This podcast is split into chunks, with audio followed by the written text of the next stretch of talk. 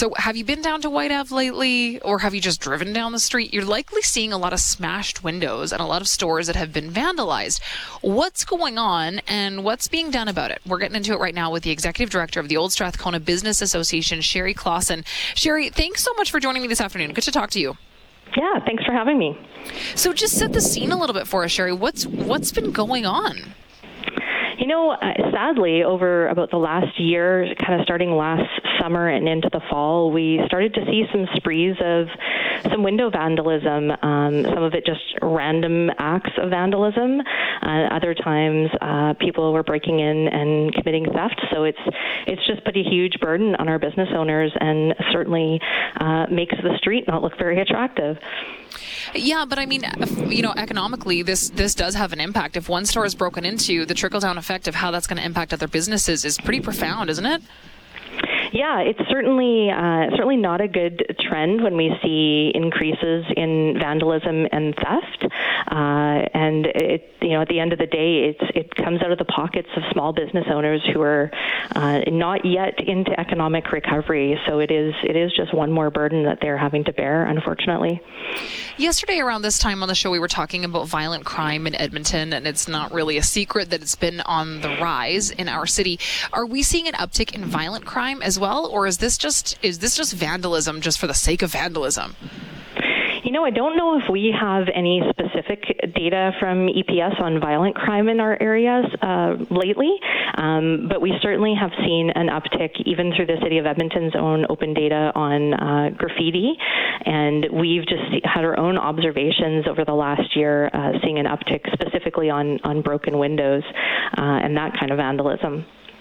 So there's a, a, grant program that is available now to help some of these businesses. Can you speak to what's been going on and what's in place to help? Yeah, so when we started to see this uptick last year, we appealed to the city um, after seeing some similar type grant programs in, in other areas of the city, just because this is a citywide increase of vandalism, and uh, requested if they would provide us with a uh, similar grant program so that we could help support uh, and ease some of the financial burden on businesses. So we we've been awarded that program and just launched it about a month ago um, to member businesses within the Old Strathcona area. That if they have a window broken to vandalism, um, there's a little bit of paperwork we have to get submitted from them to to prove they've had it broken. Some photos and then we can re- reimburse them up to $2,500 uh, to help recover some of those costs uh, so they don't have to bear as much of it. Which obviously, I mean, you want to help out a small business. Clearly, that's going to be a, a big cost that they maybe not there there might not be in the position to incur. Um, you know, and certainly they don't want to have to incur that. But you're going to have people saying, "Well, why not fix the root problem then?" So, what what's being done to increase security measures or crack down on some of these offenses in the first place?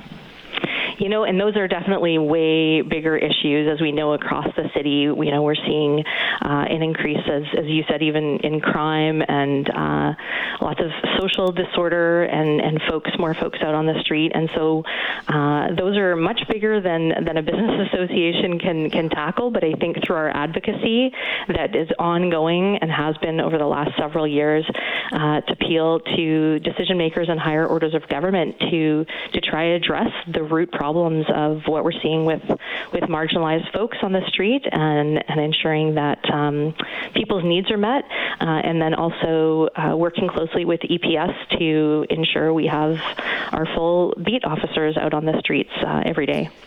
What are business owners saying, Cherie? I, I, it must be a real feeling of vulnerability to be in a situation like this yeah, I think that's that's a perfect way to put it. Uh, very vulnerable, very frustrated, um, and I think you know they just really want to operate their business after the last two and a half, three years of being what it was financially for many of them. They're they're just really excited to welcome people back and and just want to operate their business and uh, enjoy all of the great things that come with with summer in Old Strathcona. So uh, I'd say that many of them are feeling quite frustrated and, as you said, vulnerable.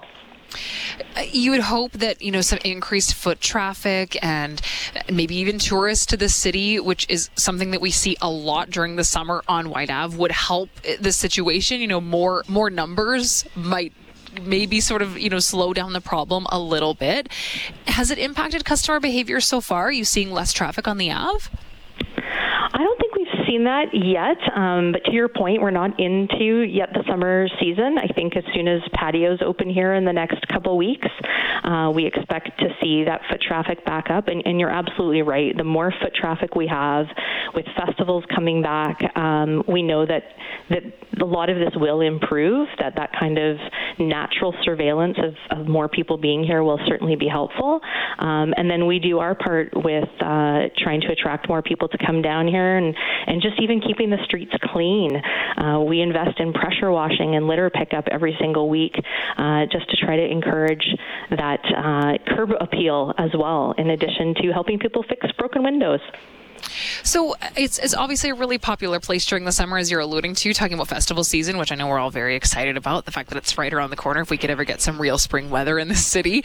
What messaging do you want to send when it comes to you know the perception of, of Old Strathcona, the perception of Whyte Ave? Uh, you know, I think we we often struggle with this perception of uh, it being only bars and only nightlife still after several years of, of not having as many bars as we used to 20 years ago.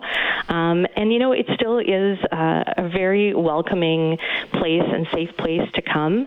And so I'd encourage people that, uh, and have been saying this for three years, that if you want to support small businesses and still see them around uh, next year, that you need to come down here and, and support those businesses, and, and also enjoy the many theaters and festivals uh, and the arts and live entertainment industry that is also struggling a lot. And if we, we want to see these things, then we actually need to come and support them. Cherie, thank you so much for joining me this afternoon. Really appreciate you weighing in on this. Thank you.